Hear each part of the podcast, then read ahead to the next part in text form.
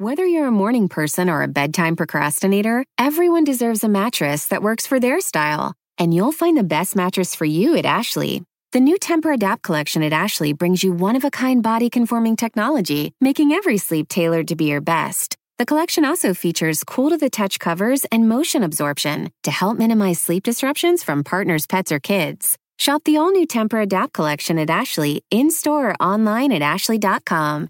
Ashley, for the love of home.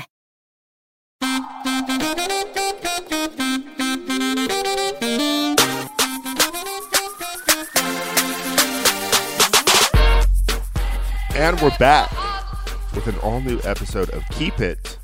I'm Ira Madison III. And I'm Louis Virtel, and the bravest thing I do every year is host this show the day after Memorial Day weekend, where I am goblin eyed and endorphin free and still putting on the happy face for the keep tears.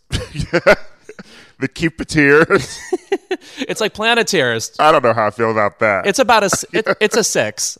I think we could improve mm. it, but I have to do it mm. not this week or this Tuesday. I, I like I think something like the like the keep agains, mm. like the backyard agains. I don't know.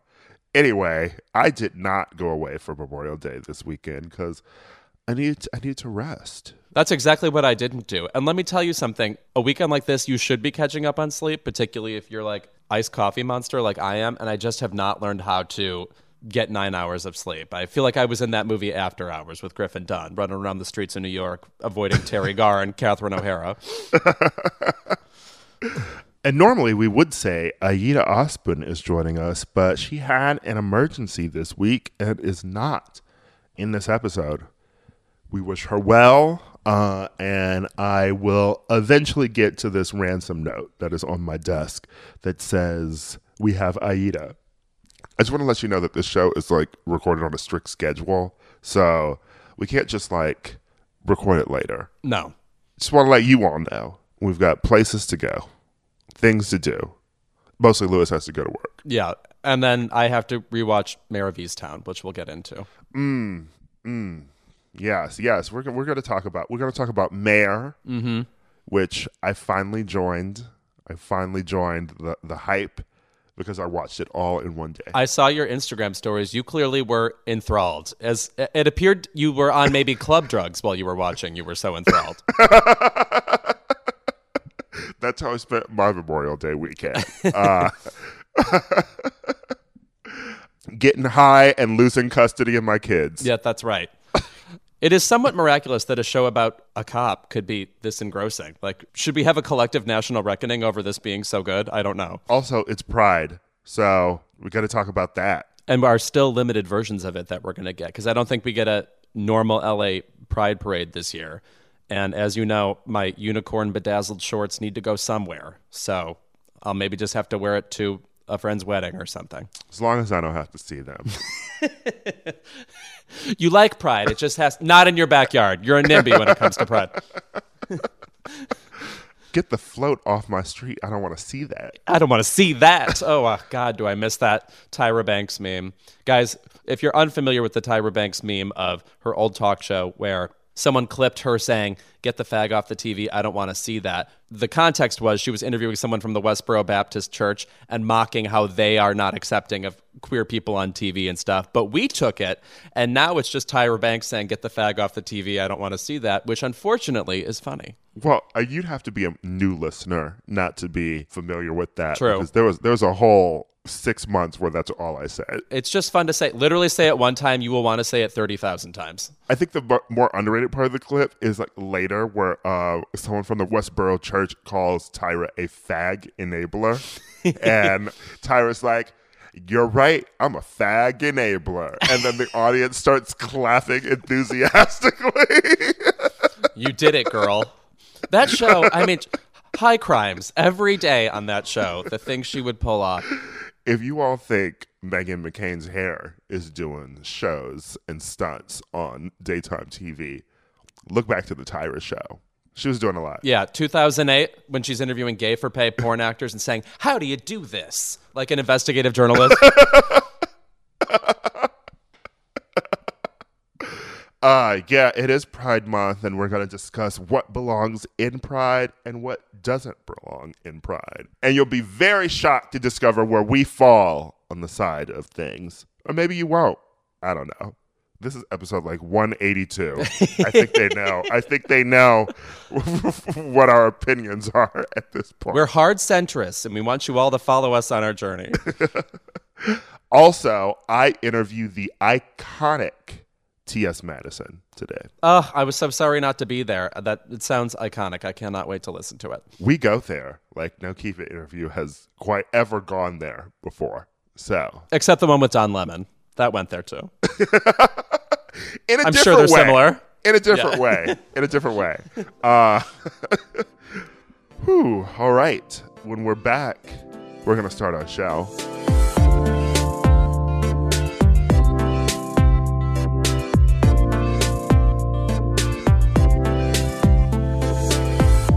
Were you all surprised to find out that it was I who killed Erin McMenamin on Mare of Easttown? You led my suspect list, and I'll tell you why. They said it took place in a park at night, and I was like, "Oh, that's my friend Ira." I know, no question. So you have been watching Mare of Easttown week to week, Louis. Yes, which has been both rewarding and incredibly painful since I'm so used to mm-hmm. Queen's gambiting everything and just Yeah. picking a Saturday to huff an entire television series as opposed to think about the languor of Mare's life weeks on end, wondering if she will ever be happy or satisfied or get over the death of her son. See, I um, watched all of it in one day, which was its own kind of rewarding experience. But I will also say that I did miss, I guess, the talking about it week to week, sort of like people were doing with The Undoing. But I still got my fill of Mare conversation on Memorial Day weekend. You know, like a, a friend like had us over and made fried chicken, and uh, everyone was just chatting about the finale. So I still got my um camaraderie and chatting about a new TV show. And I feel like I condensed it to, you know, one day. Oh, good. Uh, No, I was at a, a party with it was smallish, but there were like people I didn't know and stuff, and I was kind of dreading the entire day, like knowing I have to watch Mare today, and I'm at an un- uncomfortable place. Will they have it? Do they know who Mare is? Do they care that she's a hoagie eating hero that we all need? And uh, I eventually had to go back to my hotel and watch it, but. I don't know. There's something about this show was so I, I don't know how else to put it, like shockingly good and ingratiating in that it, it was like a typical crime thriller, but then every moment she was on screen, she really was never contrived. It was like you were watching someone live their life. And I don't know the last show I watched where I honestly felt like I was getting 100% of a, a person's life. Like, like I really learned their whole story. It really felt super filled in and I don't know, comfortable to me, even though nothing in her life was good. Yeah, it felt almost like a throwback to, you know, um Prime Suspect or um Luther, you know, so it felt it had a sort of BBC quality about it where Mare was very realistic. And I will also say the benefit of this series, you know, especially as opposed to a lot of the other HBO miniseries mysteries we've been getting, like I mentioned The Undoing before, every character in this at least felt well drawn and like they contributed to the story that was, you know, we were watching unfold, as opposed to like uh, The Undoing, where I felt like everyone was a red herring. Right. I was like, why are you in this? Except to be a red herring. Whereas I feel like I actually cared about most of the characters in this series. Yeah, I question whether or not we needed to know the college radio station drama of Mare's lesbian daughter, but at the same time, you do need things to throw you off the scent a little bit from what's happening. And because the way the mystery is set up, your brain wants to go in 50,000 different directions and, and suspect everybody. Mm-hmm. And so you sort of need one or two red herrings. That said, I, it is pretty wild to me that Guy Pearce ended up being not a part of the main mystery, just a dependable and nice author. As as the rumor goes, Kate Winslet asked him to do the role last minute. They obviously were in Mildred Pierce together uh, a few years ago. Wonderful miniseries if you haven't seen it. And uh, it was uh, rad to see him Todd again. V. Haynes. Yes, quite. Who's, by the way, Todd Haynes, some of my favorite movies and some of my least favorite movies. I don't know any director who has gone that hard and back. Like Carol is the, in my top tier, and I'm not there. If anybody brings it up, I become homicidal. You don't like I'm not there? like what? Like it was like Bob Dylan is very complicated. Not really. To be fair, I have not seen it. Okay, well, it's nothing. But I've heard so much to the opposite of that. So now I have to watch it to see if you're right. I thought it was like pretentious. I mean, she does. Kate does a great job, but that's just a segment of the movie. You know, it's like a Yeah. his life is broken up into vignettes, and Julianne Moore does a very strange and I will say somewhat mean portrayal of Joan Baez that still lingers. Maybe this is about my Joan Baez standing ultimately. Maybe I'll do that and finally watch Walk the Line.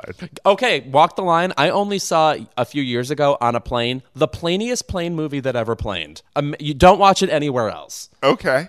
Uh, I, I, will definitely try and watch it on a plane then. The thing about this series, too, was that obviously there were two mysteries going on. There were the missing girls, and then there was the murder of Erin. And at no point did I think that they were connected Uh-huh. at all. And then episode five, once they really dive into solving the mystery of the missing girls, it really, from that episode for me, was a bit of a mess because it was hmm. all of a sudden it was, yeah, none of this is connected. And this was just a certain storyline going on in the background. Oh yeah, that was weird because when they saw that part, even though there was the thrilling shootout where her partner died, th- they still tied up that storyline by being like, "Oh, somebody saw a license plate and it's this random guy who has nothing to do with the story." Like, Yeah. they could have done that three episodes ago. Mm-hmm. Yeah, and that will always bring me back to Veronica Mars season one, which I always think is like a perfectly drawn mystery because there were two mysteries she was solving in that first season, which was Veronica's rape and also the murder of her best friend.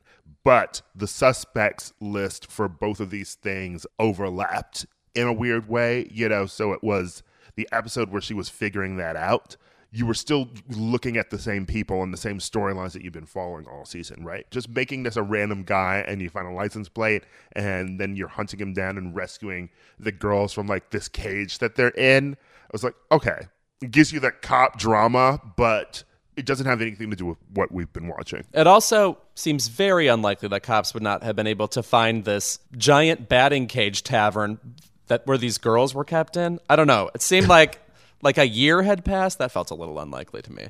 But nonetheless, you hmm. I mean you really get the Kate Winslet performance you've been waiting for since as we all know I hate Steve Jobs, but since at least like Revolutionary Road for me, at least in terms of hmm. or, or or Mildred Pierce, but it's it's a, a real return to form for her. And by the way, what whiplash it was to watch the making of after, where of course Kate has her wonderful English accent, and then her daughter, the the lesbian with the haircut, is Australian. Hmm. Again, they just have infected us. Australia, the new COVID variant is Australian actors. They just do everything for us now. well, anything to wash out the memory of Collateral Beauty, that Will Smith, Helen Mirren, Kate Winslet movie that I can't believe Will Smith, Helen Mirren, and Kate Winslet did. I, I am really glad for this return to form for Kate because she is one of my faves, you know? Like she Kate Winslet is truly one of my favorite white women. Yeah, I don't know what it is. There's a trustworthiness about her. Well, again, specifically in this, just the, even the way she breathes, the way she takes a moment to just look forward and appear to be thinking about the gravity of everything while also expecting the gravity of everything. She's somebody who's used to the harshness of her own life and doesn't have an egotistical reaction to it. And for some reason, that was empowering to see, I think. But she is truly in so much wild shit. Like Quills, Mm, Quills. the Divergent movies. No, what was she doing in the Divergent movies? We really, we basically threw Shailene in young adult prison for a long time and made her do that for us, and you didn't even like it. I'm still not over that Shailene, by the way, was supposed to be our weird granola queen, and then she ended up with Aaron Rodgers, which is just like the plain ass kick cereal of celebrity spouses. There's also that period she was married to Sam Mendes. Correct. Yes. So uh, I, I don't like Revolutionary Road. No, I don't. I don't think it's a good movie, and I've not read the book, but I hear it's an awful adaptation of the book, which is this sprawling thing. But you do get Michael Shannon scaring people, and I do believe we should have actors who seem like they're film noir villains stu- somewhere in the picture. Mm. And now we've moved past Christoph Waltz, and Michael Shannon can just take those roles. That's true. You think you think we, we think we no longer have a use for Christoph Waltz? Well, I'm sorry, you get two Oscars for doing that. You, you get two Oscars for being Waluigi and fiddling with your mustache. we just don't need a third version. That's fair. That's fair. And we put him in that movie Downsizing to punish him, I believe. I forgot about Downsizing. What a crazy movie. It's like, okay, it's going to be a movie about people who are Legos. No, wait, it's about climate change secretly. Just the rewrite palooza that movie must have been. I guess I guess at the end of the day, I'm happy with um, Mare of Easttown, and the the mystery was fine. I guess. Yes. And they worked really overtime to get it to the end where there's, um, you know, like these two women really went through something. Right. Also, yeah, you did get a dynamite performance from Julianne Nicholson, who's like the queen of uh, unassuming performances. Like somebody who's, Yeah. you know, Fuck her though. oh, that character, yes. Well, talk, Yes. talk about someone who also maybe stormed the Capitol. Who knows? You know what I'm saying? the grit there, I don't trust it. But um, yeah. uh, uh, Julianne Nicholson's so good in August Osage County, a movie where some people are great, some people are okay, and then Benedict Cumberbatch was like, by the way, I suck sometimes. yeah, he does do that. Uh, but here's here's my question: Who do you think is going to win that miniseries acting Emmy? Is it Kate Winslet or Anya Taylor Joy, or actually will uh, Underground Railroad come into play? This is secretly the most competitive category coming up. And by the way, the Emmys are only a couple months away. That's true. Uh, you know, I have to get into Underground Railroad, so Hmm. uh, I'm just finally diving into all the shows that I missed while I was out of LA. Hmm. So I figured Mare had to happen first because it was ending. Right. If you had to pick between Kate or Anya, who gives the superior performance? I don't know. You know, I got to think about that one. I think that Anya was so compelling in that role, and she was the main reason why we love the Queen's Gambit. Because she, but I, I also thought it was fun and thrilling. Mm-hmm. I ultimately enjoyed the Queen's Gambit more than I did Mare of Easttown. Oh, interesting. I definitely like Mare of Easttown more, but like it's sort of comparing a star making performance in Anya to a veteran performance. And I mean, it's like the Zodiac, you know, you uh, where you fall on that tells me everything about you. I will go veteran. I want the venerable people to win it. I'm I'm going to vote for Frances McDormand in Nomadland. That's how I roll. Mm-hmm. You know what else I did over Memorial Day weekend? I got very stoned with Rice and watched Cruella. I got unstoned and watched Cruella, which was a mistake. Also a tour de force performance, right? Interesting question. I like this movie. I liked it because I, want to say that when we are in an era where Disney is just wants to like remake their animated films, but basically like remake them in the way of like Beauty and the Beast or like The Lion King, where you're essentially watching the same fucking movie, only it's with CGI now. Mm-hmm. How wild that they were like, you know what? You can do whatever the fuck you want for Cruella. And also, that I didn't re- halfway through it, I was like, "Who the fuck directed this?" And then it's uh, Craig Gillespie who did I Tonya. So strange. Though I guess he's into gritty, twisted retellings of stories you thought you knew. So, all right. That's fair, but I will say I did not like I Tonya. Me neither. Also, didn't love Lars and the Real Girl, which he also did. Uh, you know, so I think that this is. I think he's found his um footing.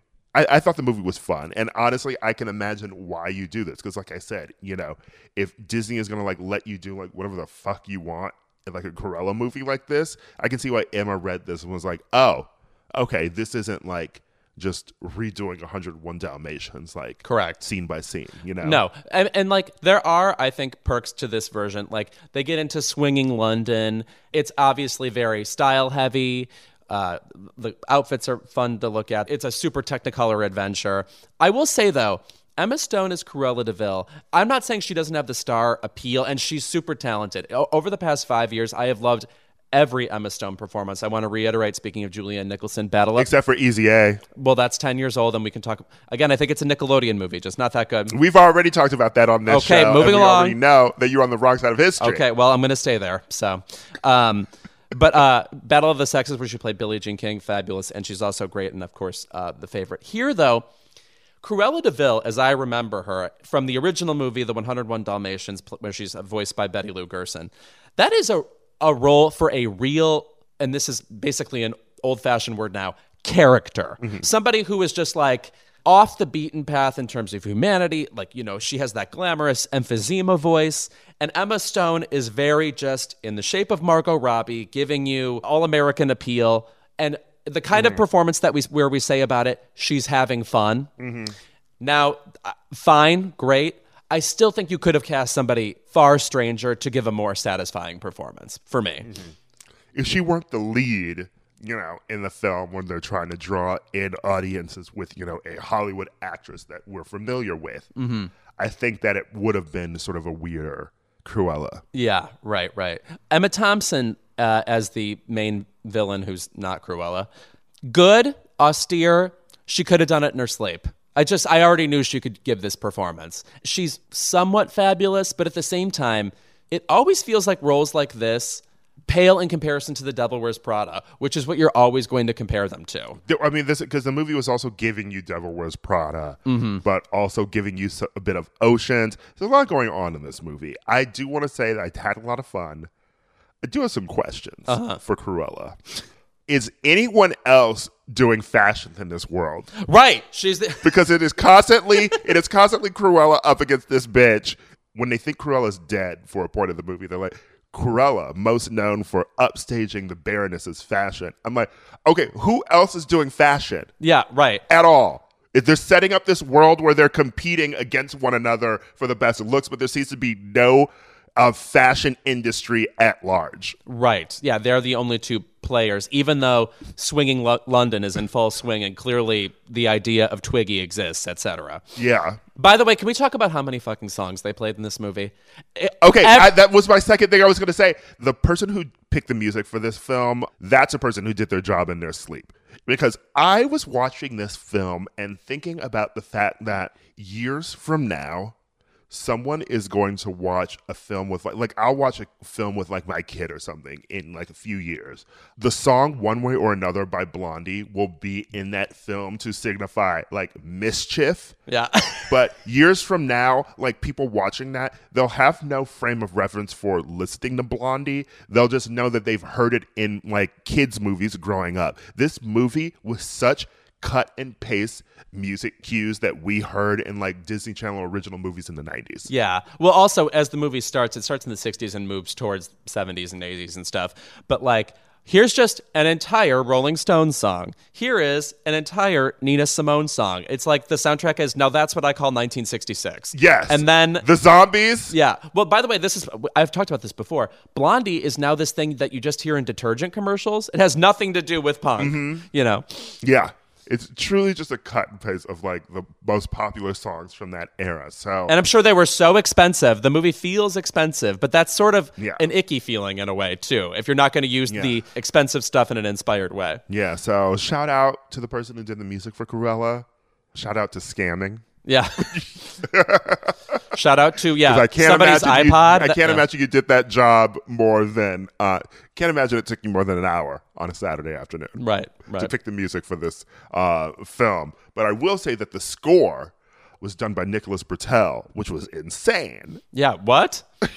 I'm like, okay, girl, get your Disney money. I love Nicholas Britell. Obviously, he's done um, Succession, and uh, he did Battle of the Sexes, and he did The Big Short. You know, so like he always works with Barry Jenkins as well. He's worked with um him on the Underground Railroad, which I'm excited to see. I've already listened to the score, but the wildest thing that Nicholas Britell does in this film is the theme, which is done with Florence and the Machine. Oh. And I have never heard like I heard it. I was like, is this Florence? Wow. And also, she's somebody who like disappears and comes back, and I I, I forget to keep track of Florence. Yeah. Uh, one shout out to something this movie does. They give a shout out to the woman who inspired the original voiceover of Cruella de Vil, who is the actress Tallulah Bankhead from uh, the 40s, who is basically like, if you don't know her, she was a stage actress and she's in movies like Lifeboat, uh, the Hitchcock movie, which they show a clip of in this film. And she lets out her signature smoky cackle, which is what inspired Betty Lou Gerson, who did the original VO, and now is inspiring Estella, is the character's name, into creating the Cruella alter ego, which has the signature laugh and stuff. So that was cool to see. I was too high in the beginning of the movie to know why she was calling herself Estella slash Cruella. I was like, okay, girl, Right. I guess. there are layers to who, why she's Cruella and when she's Cruella. Yeah. But like if you're stoned, you can just gloss over that part and you won't care. yeah, so it was a good, enjoyable time. All right. It's pure innocent fun. A little long. Very, very long. Very thirty minutes longer than it needed to be. And one of the bad guys is Paul Michael Hauser, who I do have to say is a flawless actor, even in things I don't like, like Richard Jewell. And I, Tonya. That's right. I agree because I definitely think that he was the one who should have gotten the Oscar nomination from Richard Jewell. Oh, yeah. And we gave it to Kathy Bates because I guess we were bored. We were like, why not give Kathy Bates something? There's no explanation. I'm sorry it happened. Uh, can't tell me a single Oscar voter watched that movie No. Yeah. At all. all right. When we're back, I sit down with the icon, T.S. Madison.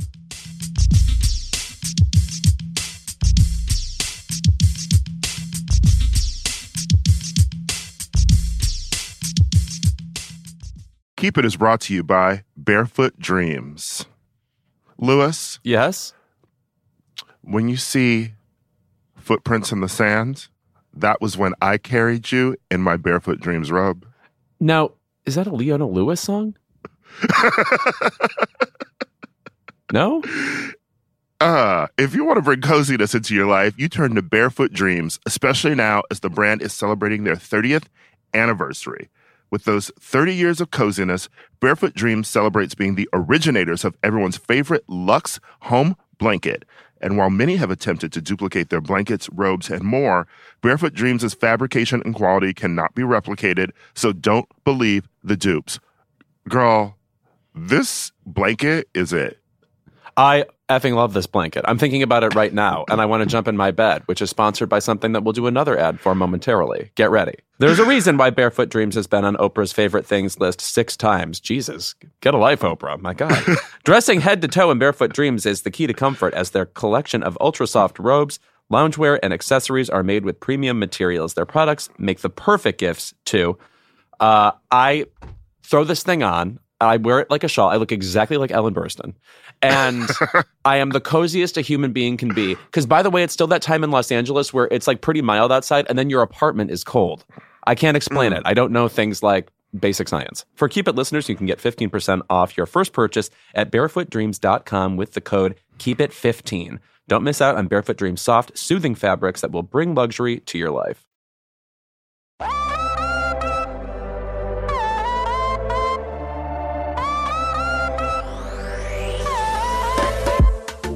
T.S. Madison. Yes. I am so excited to have you on Keep It. Uh, you are an icon, truly. You're and one of my faves. Oh my so God. it is truly an honor to be talking to you today. Listen, every time somebody says that the TS Master is an icon, I'm like, girl, I ain't do nothing but say new weed 22 inches. But then I was like, I did do more than that. but speaking of that, that's what I want to take it back to because I'm like, I want to know how you feel now that you know you have the T.S. Madison experience, you have all these other things going on. But I remember, you know, the first time I saw a viral video with you, and it was the step your pussy up, get a job, bitch, suck a dick, and I was like, who is this? And that was the moment. And now to have, you know, I feel like um, your memes and everything are shared all the time now. It's like the world just caught up. well, the world is catching up, honey. You know, so the world is always late when there's an iconic, you know, trend setting bitch that's out there. Like, how, how long did it take the world to catch up to Missy Elliott? Like, Missy Elliott was a grand girl. Mhm. and then like something caught on, and then all of a sudden it's like, and it's, it's like, girl, I've been doing this. This ain't nothing new to me. This is new to you. hmm I'm gonna be honest. Uh, I never thought that I would be as important uh, to an entire community as they say that I am to the community. hmm Um, I know that I came in this business to make money. Mhm. Um, and in the midst of me making money, I, I've had some funny moments. But in the midst of me having those funny moments, I have had the ability to use all of my funny moments and all of my funny things that I say and, and make an impact with a statement and make something happen. Hmm for me, that's when the whole uh, uh turn my aesthetic around because you know you don't use y'all used to seeing me with no clothes on running talking about you know the hate. I just knew it when i saw kids latching on to a lot of stuff that i was doing and saying that it was very important that i understood my impact in the world and so i just mm. I, I started to maneuver in a different way and let's talk about that maneuvering you know because i mean your story is so amazing, you know, starting as a um, sex worker and mm-hmm. then being able to move into doing just comedic videos and things. What was the first moment, um, sort of like thing that you saw on the internet that made you feel like, you know, I can do that. I can be funny. I can make people like come to my page and get clicks. When I went on Vine, because you know, I've always been a girl that said what I wanted to say mm-hmm. when I wanted to say it. What, what I was talking about was people going to be paying it any attention. I don't know. Um, I, I, know that I started out on YouTube, like vlogging about my sex capades, doing like self interviews, you know, talking about like, you know, my day at work and, mm-hmm. and the trade and, you know, how large the, the trades member was, whatever. And I knew how to make it funny. Because mm-hmm. if you sit you're talking about sex, mm-hmm. sex is, can be boring. Mm. But if you talk about sex in a way where people are really interested in hearing you talk about it. Because I used to sit up and, and, just have conversations like, girl, the trade came over here, girl, and pulled your mama's panties down, girl, and started licking her cakes and baby. I don't know what it was. He probably licked it too deep and I pulled it. You know, something like that. and like, you see how you laugh? Like, so people started laughing and you know they mm-hmm. were interested in my conversation so i would just do this every day like i would get off of work and then come talk about the video that it but it was but but it was my scheme to sell a product. Like I was trying to, uh, you know, revert everybody to go go over here to the website and buy. Like, girl, this is what happened with, you know. And so I started doing that. But what really made me step my pussy up was there's a girl online that really got me started into really wanting to like really talk about stuff outside of sex, and it was Diamond Stylz. I don't know if you're familiar. Mm. I love Diamond Stylz. Like I would see Diamond Stylz uh, do interviews with uh, girls. Like she would do, like she would interview a lot of trans women and like bringing light to a lot of trans people that I didn't know. So I was like, who is this girl? And mm-hmm. and she did a story in particular that has something to do with me. So one day I'm on the YouTube child. Just on the YouTube, and I see her interviewing a girl talking about a story that has something to do with me. I was like, "What?" I'm tuned in, like, that's better than a Google alert. I'm like, uh uh no, this bitch not sitting over here talking about me. Mm-hmm. Uh, let me and and and let me tell you, this is how I birthed. Is it on? I was like, girl, how you how you even go live? I didn't know how to go live from YouTube. Mm-hmm. I just, just know how to self-record and then upload it. Mm-hmm. I was like, oh, you can go. I was like, is it on? is it on? Is this bitch recorded? Because I was mad. Mm-hmm. I was angry. Like why are you on here? Why is this you interviewing this bitch and she's on here talking shit about me? I'm finna cuss this whole out. that's how that that's how the is it on started. Mm-hmm. How much time do you feel you have to devote to like learning the new technology, what the girls are doing? Because you've gone from YouTube to Vine to, to TikTok, everything. YouTube, Vine, Facebook. It's the stuff is easy. Now, some of that stuff I'll be like, let me look at it. I don't like TikTok. Mm. I'm viral on TikTok right now, and like it's one of my fan pages that's viral. Mm-hmm. It's always going viral with stuff on the TikTok. And they like, Master, please come over here. TikTok. I'm like, I ain't got time to be trying to learn how to do no. She want to make it. Listen, I tried to learn. I tried to learn a dance or two during quarantine, and I was like, let me sit my ass down. But it's like I'm busy. I ain't got time to be like, she make it clap, clap, clap. Now I can go over there and do it. Like it's no tea, no shade it's like, I don't like. I'm really not interested in it, and I love. And listen, I've, I've found some very funny things on TikTok. So if you're a TikToker, mm-hmm. don't try to bust my windows out in my car, bitch. I'm, just, I'm just saying. I ain't really like big the TikTok. Now Vine was a different story. I miss Vine. Vine made me a superstar, but it also got me a lot of trouble. Okay. Ooh, Okay. Okay. So now listen. All right. So I'm I, am i am on Vine and I'm looking at everybody do Vine videos. So I'm like, okay, well, you know, they're funny. Like I seen those six second funny videos, and I said, okay, well, let me use Vine to you know, I was always about promoting my website. Mm-hmm. So before I even put the first nude thing uh, that I looked to see, was there anybody doing nude stuff on Vine? Was there any nude? Mm-hmm. So I clicked the hashtag, and when I clicked that Vine After Dark, And I said, let me click this hashtag. So I clicked the hashtag. Said, oh, everybody's naked here. Yeah, I forgot about Vine After Dark. I said, everybody, everybody's naked. Even the ones that are doing the, the funny, but they're naked. Everybody's naked. I said, oh shit, well, let me get in this section. but well, God, it wasn't God's will for me just to be in that section, honey. God was like, listen, no, d- you finna do all of this. hmm And honey, that's where the no way, no way, 22 inches. And I told this story on Laverne Cox's podcast because it's, it's all true. Mhm. Um, there was a guy on there. God, what is his name? I can't remember his name. It'll come to me. He he knows who he is. When like if he ever stumbles across any of my interviews, he'll hear me talk about how he was trying to let me have it. Mhm. He was like, "How does this fat woman have a dick? Mm. She has a penis, everybody." And he would share my stuff to the straight world, and it would just go ballistic because you know, of, honey, I have my faces look. You don't see this. This is a fish. This is. And I'm a plus size girl, so Mhm. I- of course it, it looked like they were like, wait a minute, this is how does this woman have a baby? So he he attributed to me going viral. Mhm. And anytime that you've seen a clip of me going viral or whatever, it's always been from a read. That's how the is it on, like I was telling you earlier, that's how is it on. Mhm. That be yourself, bitch. Step your pussy up, honey. Get a job. Mhm. I want a business. That came from me reading somebody. Yeah. I got on the vine and somebody was trying to, you know, because I was so popular, they were trying to um like steal the vines, upload them like they were me, you know, whatever. Mhm. And I was like, whoever this is out there that's trying to catfish me, child, why don't you be yourself? Your pussy up, honey. Get a job. I want a business, bitch. Suck a dick. I had no idea that was going to be my forever mantra. okay, this is VH1 behind the vine. I love this. Listen, I have copywritten that and I have trademarked it. Like that is my mantra. Like that is Mhm. that is mine. You know, And we still say it. I still We say, still it. say it. You saw me on Drag Race. RuPaul Mhm. came out and was like, the illustrious T.S. Madison, hmm get yourself, get a job, suck a dick. Like it was the when this to hear Ru say that like live on VH1, I was just like, yeah, Mm-hmm. you bitches ain't fucking with me.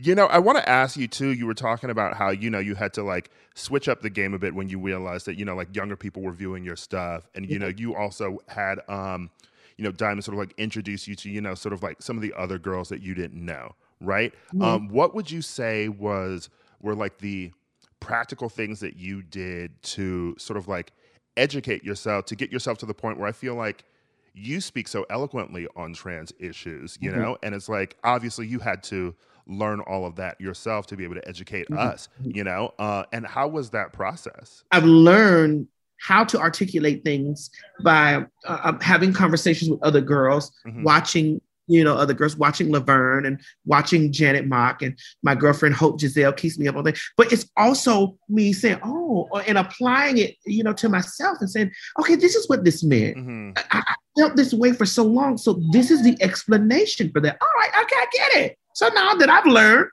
I have a large audience. Let me tell the other people, Mhm. hey guys, you know, and I don't necessarily agree with everything Vern says Mhm. about, you know, her, you know, about trans identity and, and, and what uh, Janet says about trans identity. However, I understand it. hmm And I'm like, oh, okay. So we gonna, I'm gonna make sure these people make sure they're saying the right shit too.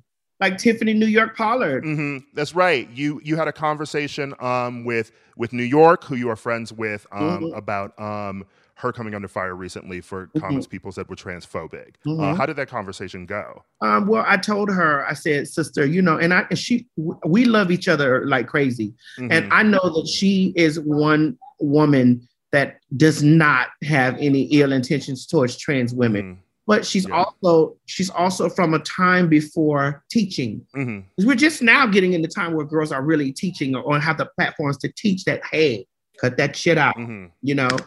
Um, Mhm. and I said to her, I said, sister, you got to realize that, you know, times have changed from flavor of love, girl. Mhm. Like when you start calling a woman a man and and things like that, that is those are that's transphobic. Mhm. And people are now really understanding and getting a grip how dangerous transphobia is. Mhm. And and there are cis women who have been victims of transphobia. Yeah, I mean, every, uh, ev the first two seasons of um, you know, rewatching Love and Hip Hop Atlanta, right? It's like every insult hurled, hurled at Joseline is "you look like a man," and like mm-hmm. watching that, it's like you see how that contributes to transphobia. Yeah. actual trans women. And it's yeah, and it's just like because she's a woman, and you know the, the way that they're they're spewing this at her. You, I told her, I said, New York, you spew this in a violent way. Now I told her, and I'm not gonna lie, God forgive me, but the shit was funny. but I scolded her. I said, "Girl, when you said sweaty balls, sweaty dick, and stuff, and, and you know, called, I was like,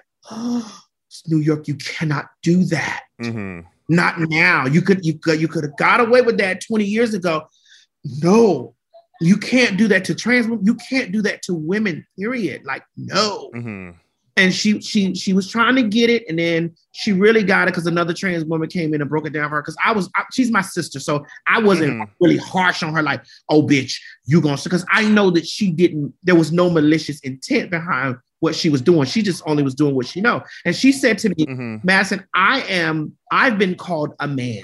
hmm Just- I'm always called a man. hmm And I said, Well, you have been a victim of transphobia. hmm And because you're famous and people know who you are, hmm put yourself in the shoes of a woman who doesn't, who nobody knows, and they're calling her a man. hmm She, there could be a brick could come aside her head right after that. hmm And she's she's a cis woman, and there could be a brick that comes out of the distance into your head because someone wants to attack you for thinking that you are trying to deceive. them.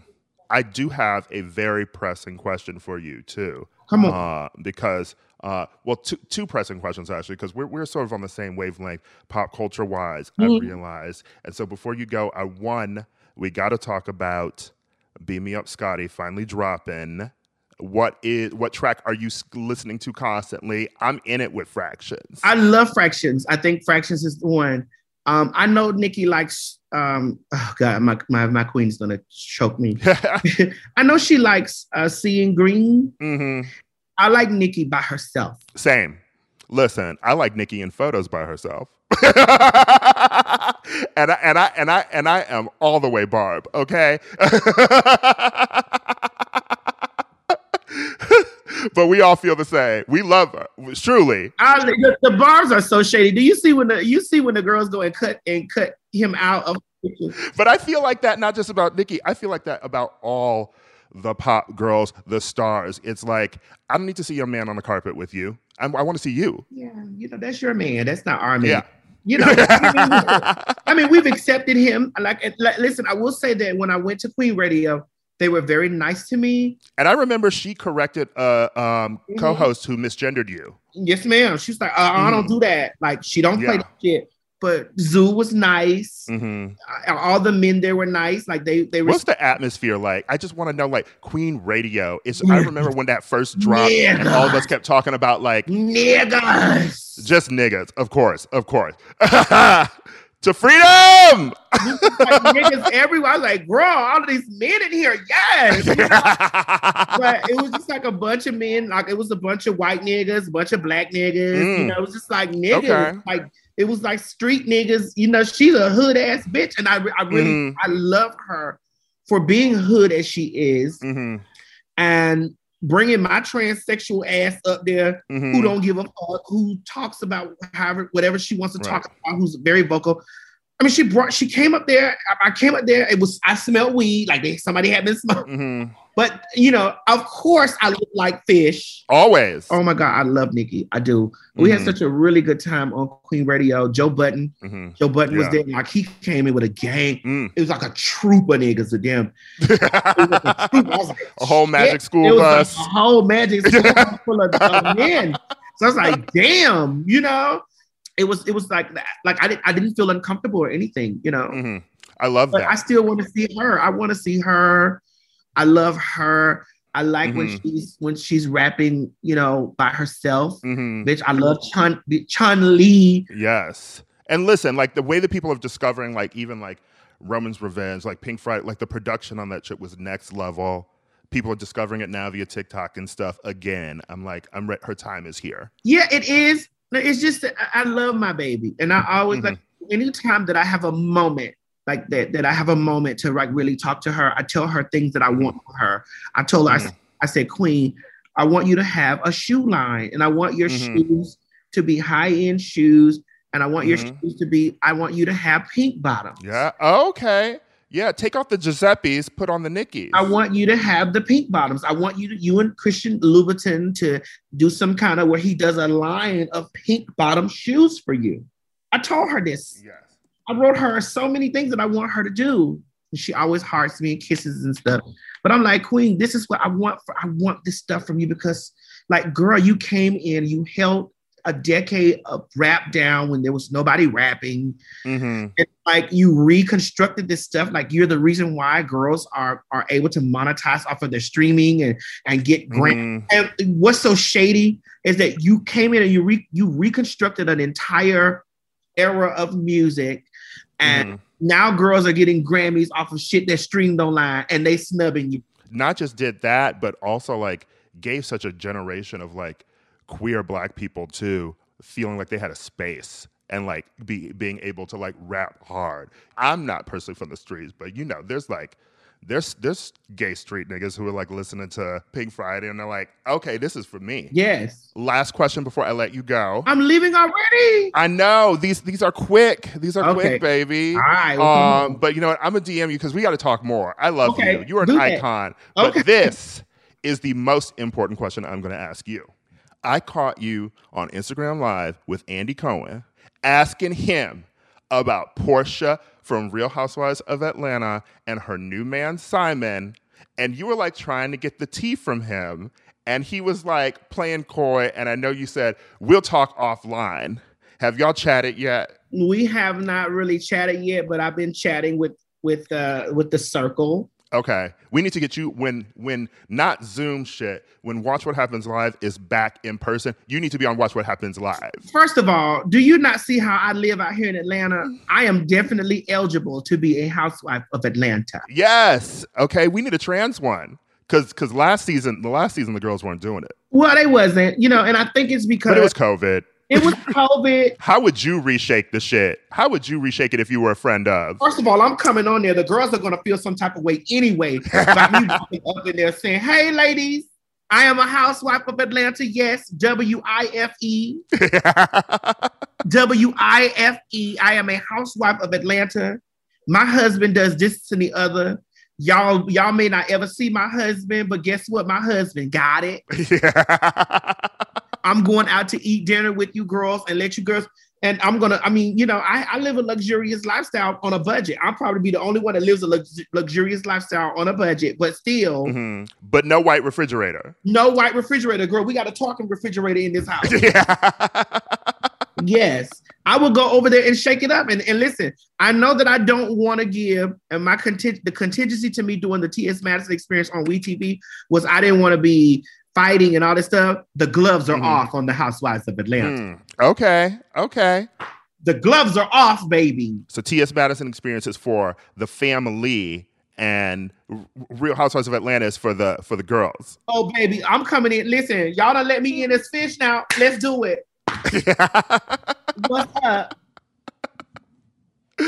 Uh, Y'all want to read? And and, I, and listen, if you girls want to read, please leave man off the table, honey, because that's late. Because baby, uh, you can call me a man all day, but I'm but yet I'm still a housewife. Boom. Exactly. T.S. Thank you for being here. Icon, truly icon. Baby, thank you for having me.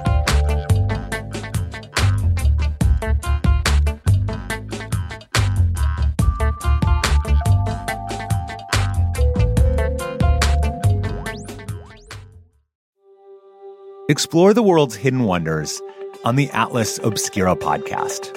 A village in India where everyone's name is a song, a boiling river in the Amazon, a spacecraft cemetery in the middle of the ocean. Every day, the Atlas Obscura podcast will blow your mind in 15 minutes. You can find it on the SiriusXM app, Pandora, or wherever you get your podcasts. And don't forget to follow the show so you never miss an episode.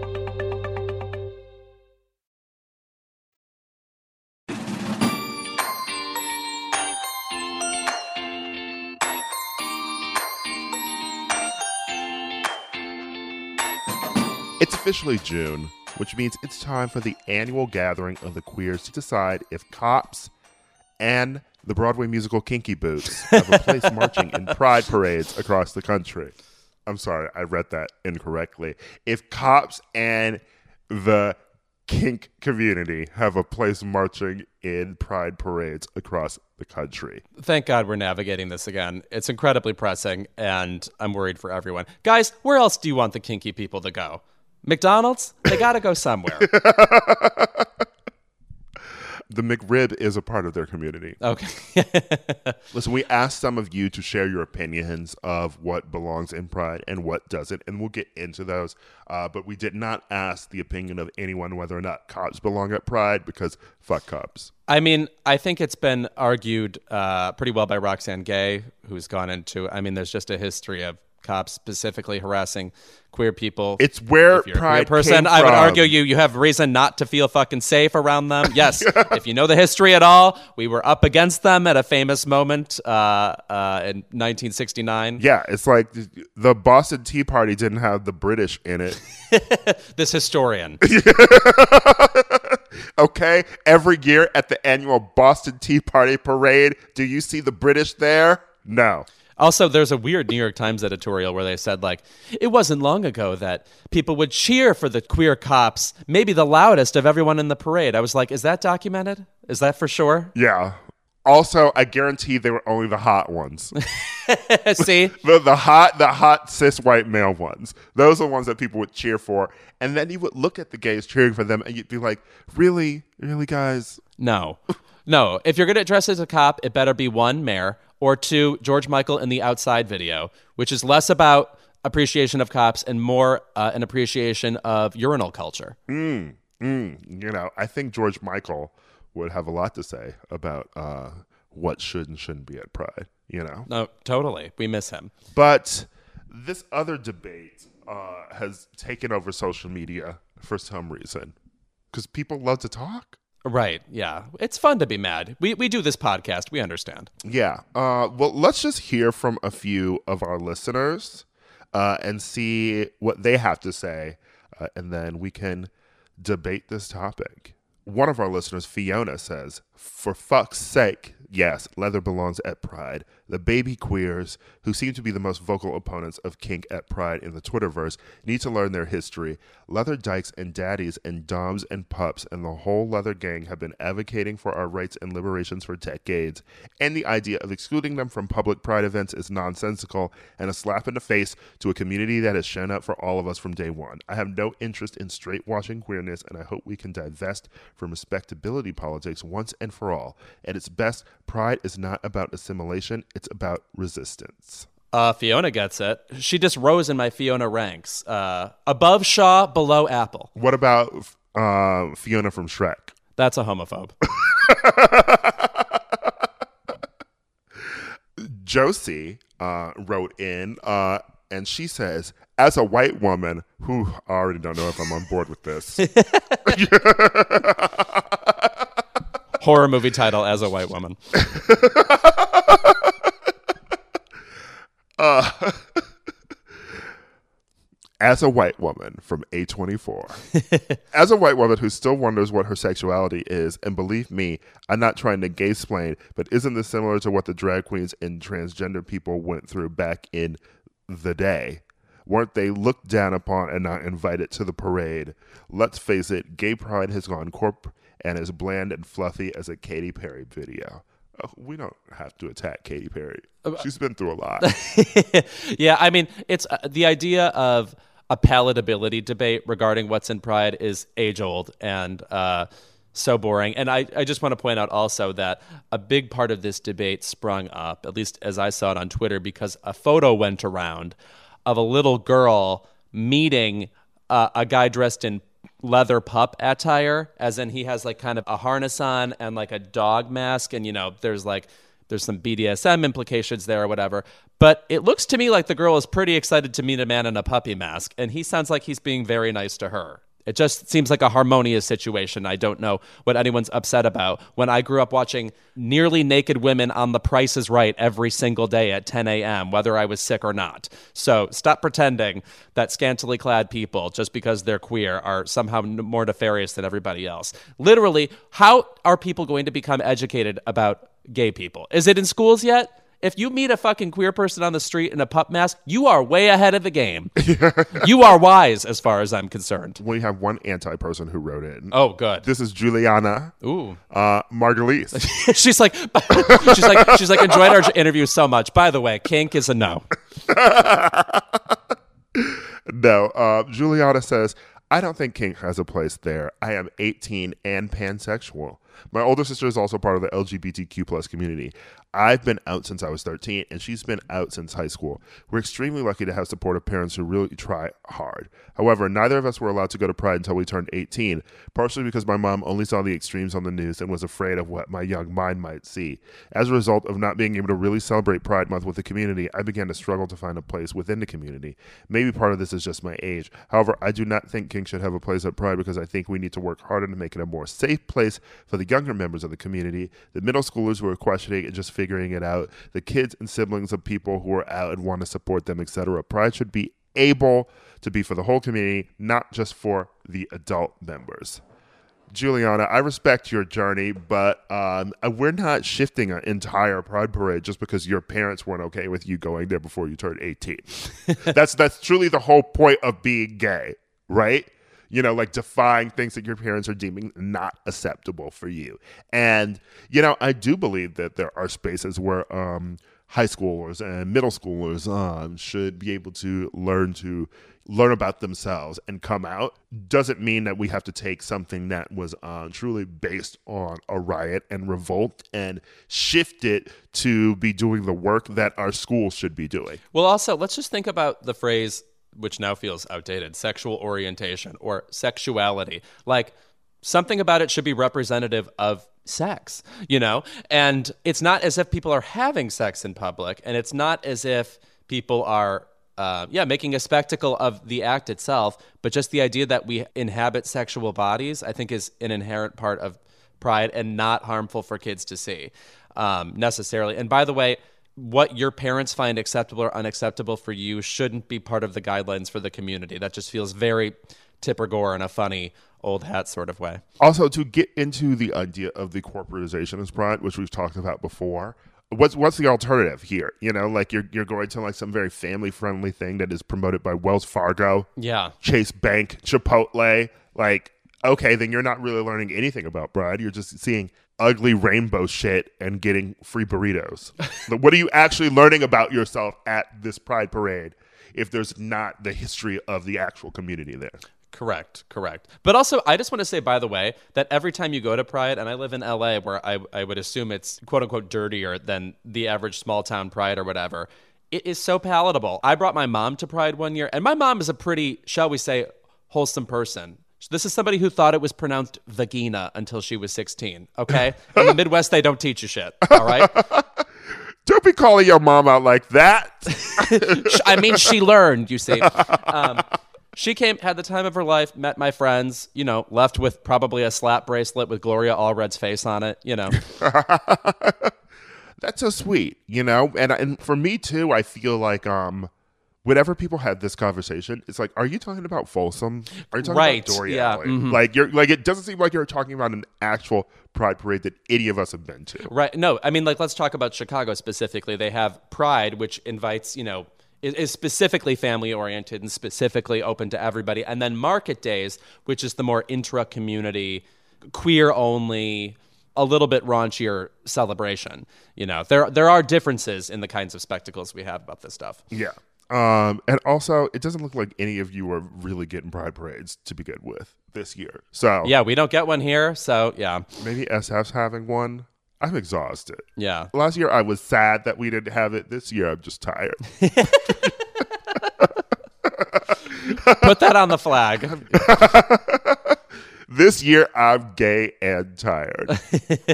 Imagine going to a parade right now. a parade is just the most hilarious thing we do. It's like We want to do something in public, and so we've decided to stop traffic and also move slowly. Move very, very slowly because there's a lot of fucking floats. Yeah, I will never get over when I was uh, at World Pride in 2019, and I had friends, uh, friends of ours were on a float for a Comedy Central show, and it took them four hours to move. Yeah. So that's what happens when you're stuck behind the Wells Fargo wagon. Right? Yeah. The whatever the, the Wienermobile's pride moment. Anyway, this was an argument that I feel like you know was not a bad faith argument. I feel like the people who have started the conversation have done it in good faith, but um, you're completely misinterpreting what Pride is about. No, I mean, again, don't you want to learn about kinks a little bit? Like you, you're curious about other people, right, and how they live, and because these are actual lives they're living. It's not just a show put on to scare or startle people. It's people expressing something sincere. I guess sometimes irreverent, but irreverence is also sincere. So I think this is just a moment to actually find out what people do with their time in a kind of carefree, I'll say it, cute environment. Yeah, and um, a lot of the people in the community are older, you know. And I'm sorry if you if you watched your friend die of AIDS, um, and you're still here, uh, you should be able to do whatever the fuck you want at Pride. Right. like if you were if you if you were actually marching in the streets before we had the rights that we have now, uh, you know, when um people were still dying of AIDS and our government wasn't doing anything, um, you, you get to do whatever you want at Pride and ignore younger people telling you what they think you should be doing. Ira, which queer celebrities are you most excited about at this particular moment? You know, I just love that Anthony. I can't believe you just said that. Actually, Anthony's fine. I run into his YouTube videos every once in a while, and he's like nervously smiling as he tells you about risotto or whatever. I'm fine with that. He's wholesome. Yeah, I think he is wholesome. Yeah, yeah. Um, which queer celebrities am I really into? You know who's really coming up right now is your friend Vincint, who everybody I know seems to have met at some point, at least according to my Instagram feed. I love Vincint. Vincint is truly the moment. Uh, and it, you know, it's like gay people, we don't want to support one another. Mostly, you know, you you like rarely will see like gay people standing another gay person's art because too much of it is um comparing it to yourself, you know, or you know like wanting to just sort of like stand like women, you know. But um, Vincint is great, and it's been great seeing like other gay people like um support his music. Um, go and listen to it. It's V I N C I N T. Uh, his latest song, "Higher" with Alex Newell, is song of the summer. It is everywhere and in a queer way. Like if I if I went to a pride parade this month and didn't hear it 20 times, I would be blown away. Yeah. So, um, really excited by Vincint, Oh, your friend Lil Nas X, of course. my friend. Yes.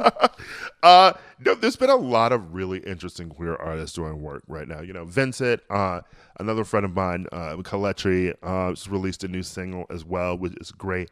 Uh, Lucy Dacus, loving her. Kelechi is not related to Susan Kelechi Watson from This Is Us and A Beautiful Day in the Neighborhood, is it? Because I thought she did a good job in both. Yeah, yeah, you know, not not not him, not that. Okay, thank you so much. All right, when we're back, it's time for keep it.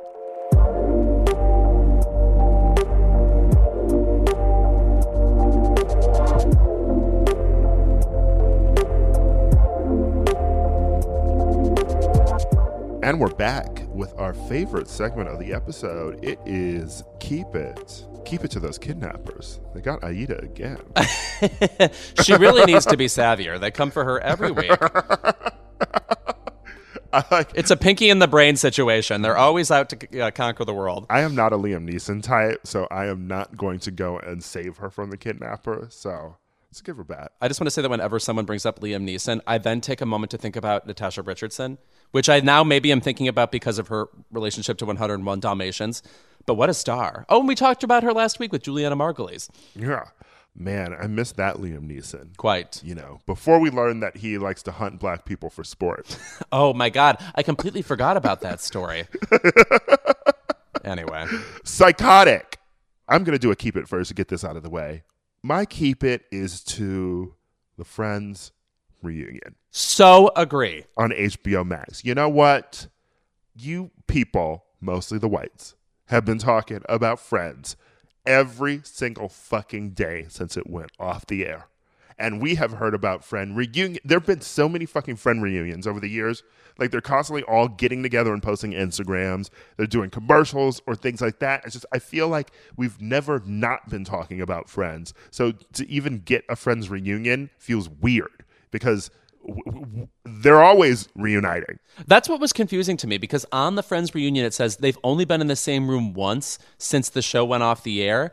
And I know on Instagram, on Jennifer Aniston's Instagram, I've seen at least one picture of them all together. And also, she and Courteney are still very good friends. They know Lisa. So it's not like they're, they, they've moved to six different continents or anything like that. So I found that very confusing. And also, I was so confused about what people wanted out of this. What interaction between Matt LeBlanc and Lisa Kudrow are you looking for that will really like tickle the funny bone? It's like you like the show, not them personally. In fact, I don't really know much personally about Matt LeBlanc or Matthew Perry. and you get to see what Ed Sheeran and Lady Gaga. And is is this what you liked about Friends? Yeah, it's so weird. And then the addition of James Corden is asking questions and it's when they were like reading old scenes together that had some novelty value but at the same time mm-hmm. right it's the original scenes we thought were funny not this weird table read situation. Yeah, I I've just had it up to here, and actually, I do need to admit something. okay i'm worried. I do like fred that was the point of this? To slow roll this i mean it's funny I, uh, I mean at least I like it. I like it. I like it. I watched it when it aired every fucking week, and I still watch reruns. okay I'm sorry, I love Friends. I think two very deserved Emmy wins in Jennifer Aniston and Lisa Kudrow. I did want there to be a moment on this special where they all just turn to Lisa and say, "Remember when you then just turned around and gave one of the best dramatic performances ever in the comeback?" Yeah. and funny. And where's the justice for Joey? Okay, Drea De Matteo left The Sopranos to do Joey. I w- were we talking about this last week about the crazy list of guest stars on Joey? No, It just goes on and on and on. Joey was obviously supposed to be a huge hit, and I I just want to say that the the opening title, like when you said saw the word Joey on the screen, I blame the shitty font. The the font looks bad. it, it really does look bad. It makes sense that Joey would have a lot of guest stars because that was the whole thing about Friends, right? totally. Uh, and maybe that's why the reunion was trying to give us like these celebs because the whole appeal of watching Friends was also like, oh, um, like if Friends were on the air now, like Lady Gaga would appear in an episode of Friends, Totally. like making out with Rachel. By the way, that rendition of Smelly Cat just oversung. Did we need that from Lady Gaga? No, what we need is the Chromatica remix album. Are we going to get that soon? It seems imminent. I don't know. I don't know. Where is it, Stefani? Which, by the way, b- before we get off topic, speaking of albums we were supposed to get, remember when Charlie Puth said last summer he was working on his quarantine album? Uh, He's a liar. I don't He's see it. In. I don't hear it in my ears. So where is it? One thing about Charlie Puth is he's a liar. okay. So, Louis, what's your keep it? Okay, my keep it is to this entire story and having to solve the history of strange white pageants. my keep it is to Ellie Kemper and the news that in 1999, I'm reading the Twitter blurb about this. Actor Ellie Kemper of Unbreakable Kimmy Schmidt and The Office, another show I never need to hear about again, was named the Queen of Love and Beauty, creepy title, at the Veiled Prophet Ball, creepy ball, a debutante ball held in St. Louis, Missouri, which was founded by wealthy white elites in 1878, and quote emphasized the existing power structure, uh, according to the Atlantic. Now there was a lot of White power? that's that's those are that's the main power structure I think they're um, emphasizing here.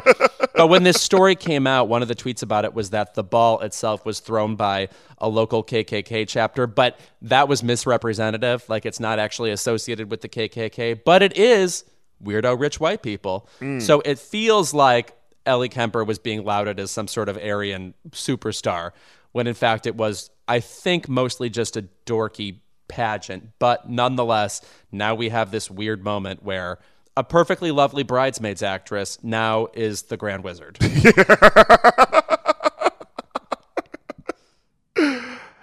I'm just gonna go out on a limb and say that white people should stop wearing robes. Okay, like unless unless you're going to grandmother's house, take the hood off, bitch. Oh my god. Being in part of something called the Veiled Prophet, it's it seems weird. Here's the thing: if the words are veiled prophet, you're going to be afraid looking into Wiki about that. You're not going to find something normal. And so the whole thing that this is revealing too is that like a lot of organizations in America that rich white people recreated were also just like fronts for white supremacist organizations. Right. Um, and no matter how much they change um, or, you know, are forced legally to um, accept um, non-white people in them, like in the photo that of Ellie Kemper at this debutante ball. There's black people in it, you know, but it doesn't mean that the, you know the, the history of these groups isn't still there, you know, and they were created for a specific reason, and it just begs the question: if something is white supremacist in origin, can it become non-white supremacist in practice later? I'm talking about America. It did seem like a five paragraph essay was emerging that you were maybe submitting for AP language. Grand Wizard. I mean, I love that as an insult. Um, by the way, and I the first time I heard of someone use that was uh my friend Zosha Rockmore. oh, I know Uh, exactly what you're talking about. yes, like She's an actress. Uh, yeah, and she made Yeah. a joke about Charlotte Rampling uh, Yes. during the time of her press cycle for her Oscar nomination in 45 years. She had said something flippant about how that was the year where only white actors were nominated for Oscars. Maybe the, that was the last time that happened. And she said, well, maybe no black actors deserved a nomination this year, which, you know, is, shall we say, an unflattering comment. Uh, and as Zosha referred to her as a grand wizard on Twitter. oh, my God, that was so wild. Truly underrated insult. Yeah, very funny. Also, again, the title Grand Wizard, like the weird, queer sounding titles of KKK lords. I don't want to get into it. I'm sorry. I don't want to talk about hate groups, but Yeah, it's like you're racist you hate black people, but also you love magic. you're confusing. It's, it's like it sounds like something you get in a Happy Meal, like a Grand Wizard. Yeah. Did you get the Grand Wizard or the Veiled Prophet? also, does Merlin strike you as like hetero? I don't know. Just, it's such a get up. You know what I mean? I feel like get ups are um, queer leaning at best. You know, we don't talk enough about the Merlin from The Sword in the Stone, and I would love to write um, the Cruella version of Merlin. Oh God, who would I like to do? Now you got me thinking. Well, I want to do the Cruella version of Lord Licorice from Candyland. Um, What's he doing on that board? He doesn't have his own spot, but he is twisted. And you know, I think he has a friendship with Queen Frostine that I want to know more about. Um, I think he gets his life, if you will, uh, in the molasses swamp behind a tree. You know what I'm saying? And one last keep it um, to sports fans in general. Sure. You know, uh, whether we're talking about um, Celtics fans like who are throwing water bottles at Kyrie Irving, or Celtics fans in general, which you know um, who love being racist, they're the real grand wizards of the sports community. or whether it's people who have opinions on Naomi Osaka deciding to withdraw from the French Open. Shut the fuck up Yeah. Weird. people mad at her for stating that she didn't want to um, give interviews after the French Open, the French Open in particular, citing mental health issues. We tend to always care about mental health issues for athletes and artists until it actually comes time to do something for them, right? Then when they decide to prioritize it, it's always actually not now, you know. And That's annoying. and it's particularly the French Open because the French Open is the only one where it sort of like stipulates this like interview nature that you know surrounds the tournament. So you know she was going to be fined for doing it. Um, she also decides to just pull out uh, rather than being uh, ejected from it. And you know, I, I just want to give a special shout out to the people who used to position Naomi against Serena as sort of the more docile, sort of like palatable uh, black person. You know, she's mixed raced, uh, black and Japanese. So they were like, um, oh, you know, like she is, she's not as angry as Serena, you know, when they were matched up before. And um, Naomi is the one who's like playing the game correctly, right? And they're so shook that this black girl is like, actually, no, I, I've got some shit to say too. Right. I just want to say also that in particular, this last statement she released. I mean, she leaves you with no questions. She puts it all out there, and I so appreciate the level of candor she puts down. If you haven't read the statement, this person just rules. I didn't. Who had this level of maturity when they were this young? It's shocking. Yeah, and you know, if, if people trying to you know say that her career is in danger after this, it's like she is so fucking talented and she is so beloved at this moment in time that uh, I think you'll have a very hard time trying to quote unquote ruin um, Naomi's career over this. I think there's some hard questions that need to be had about how we treat athletes, to be honest, and what we are what we allow to happen to them. I just want to also say, is Naomi the only cool biblical name? I don't know. I like Ruth. Okay, I mean that runs particularly old fashioned. You know what I'm saying? Yeah, Naomi has like a young edge somehow. yeah. Yeah. If you can think of a cooler biblical name, oh, uh, Mahershala, that counts. Mm, But that's that's specific to one person at, at this point in time. I always love to kick it with a bitch named Eve. True. I can The think of one in original particular. bitch. Yeah.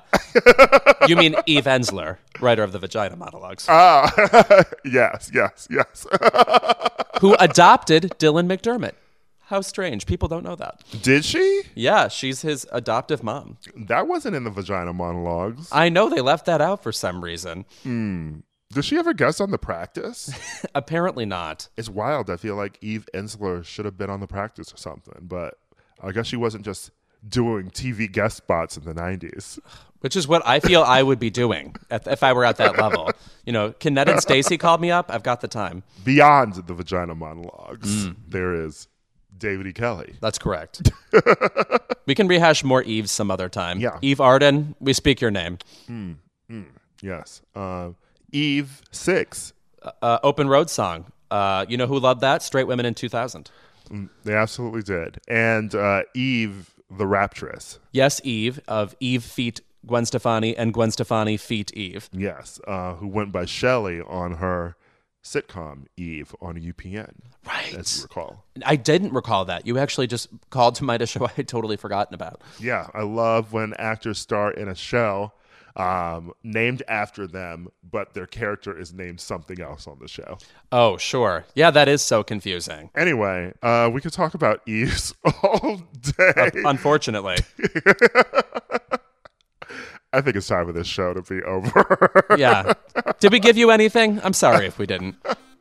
uh, thank you to T.S. Madison for being here. Uh, we will see you next week. Keep It is a Crooked Media production. The show is produced by Caroline Reston, and Brian Semmel is our associate producer. Our executive producer is Ira Madison III. I think I've heard of him. Our editor is Bill Lance, and Kyle Seglin is our sound engineer. Thank you to our digital team, Matt DeGroot, Nar Melkonian, and Milo Kim for production support every week. Stay safe. Be blessed. God loves you. I'm Roman Mars, host of 99% Invisible. I love the book, The Power Broker, the epic biography of former New York City planner Robert Moses. So I'm breaking it down 100 pages at a time and talking to special guests about why this book matters, like Representative Alexandria Ocasio Cortez. I actually think if it wasn't for Robert Moses, I probably wouldn't have run for Congress. Listen to 99% Invisible's breakdown of The Power Broker every month on the 99% Invisible podcast feed.